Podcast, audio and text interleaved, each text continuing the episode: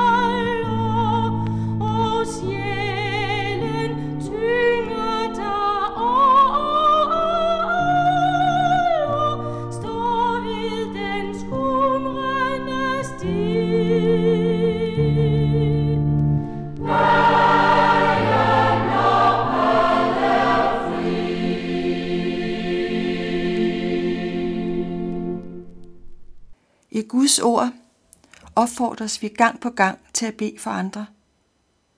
Har du fået denne forbøndens tjeneste af Gud? Ellers må du tale med ham om det. Gud søger efter en, han kan dele sin smerte med.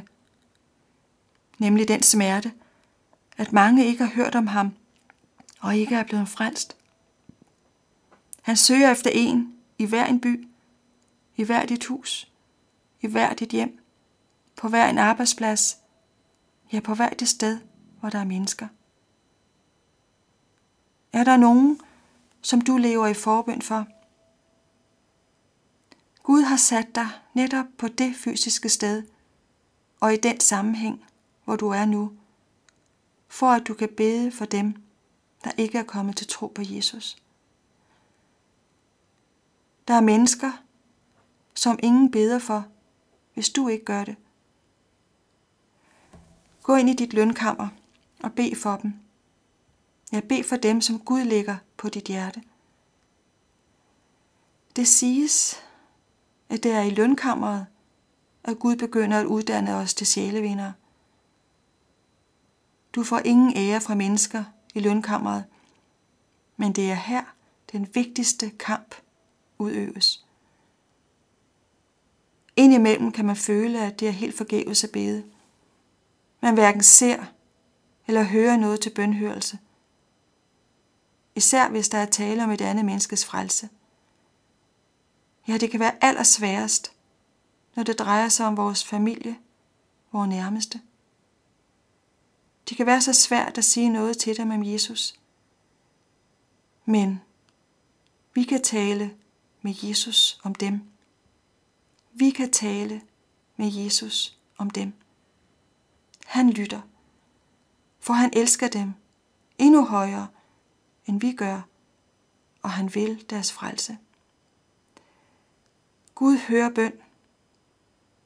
I Daniel kapitel 10, vers 12, kan vi læse: Frygt ikke, Daniel, for fra den første dag, du satte dig for at opnå indsigt og ydmyg dig for din Gud, er dine ord blevet hørt, og jeg er kommet for dine ords skyld.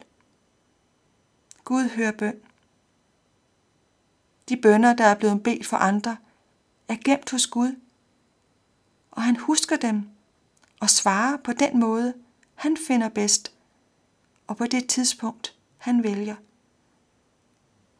Forbønnen lever i Guds hjerte.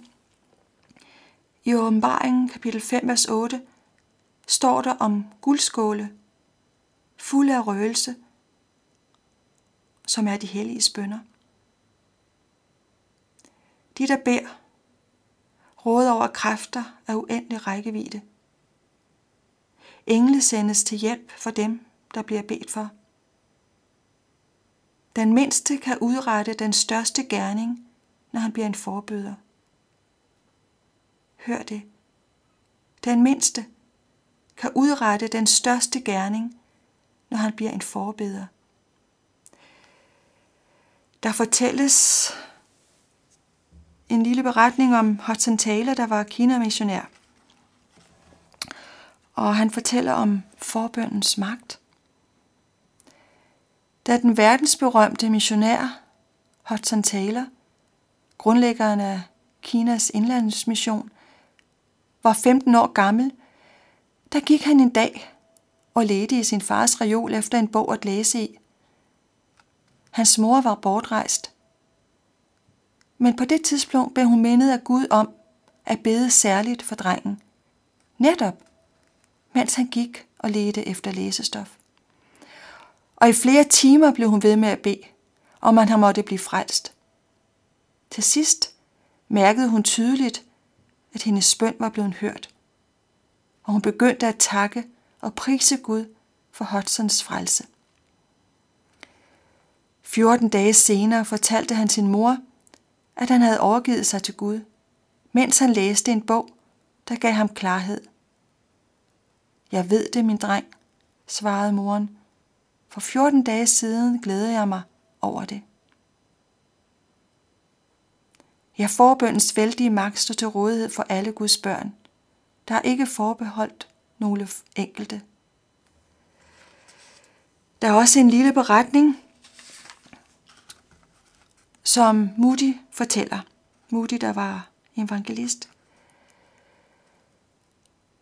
Moody fortæller i stedet om bøndens magt. En troende kvinde blev syg, og lægen sagde til hende, at hun ville blive sengeliggende resten af livet.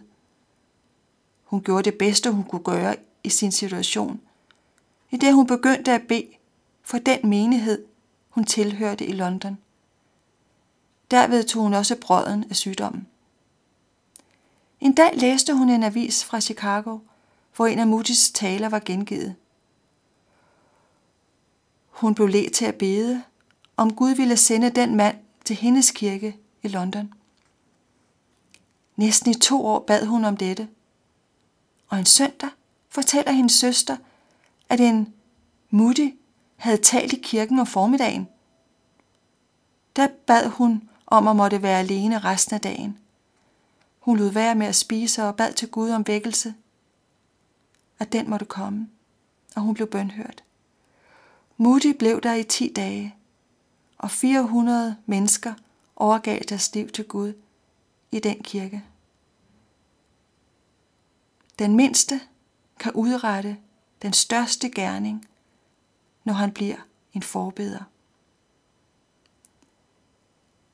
Vær udholdende i bønnen og overvågende i den med taksigelse, og bed til lige for os, at Gud vil åbne os en dør for ordet, står der i Kolossenserbrevet vers 4, 2-3. Lad os bede. Kære elskede Jesus, tak at du går i forbøn for os. Tak for de rige løfter, der er knyttet til bønnen. Tak for, at din tilgivelse og nåde dækker over forspildte bønner. Vil du tage os i din tjeneste og hjælpe os til at være udholdende i bønnen. Vi beder for dem, vi er sat iblandt, dem vi færdes iblandt eller møde på vores vej. Frels dem og bevar os. Amen.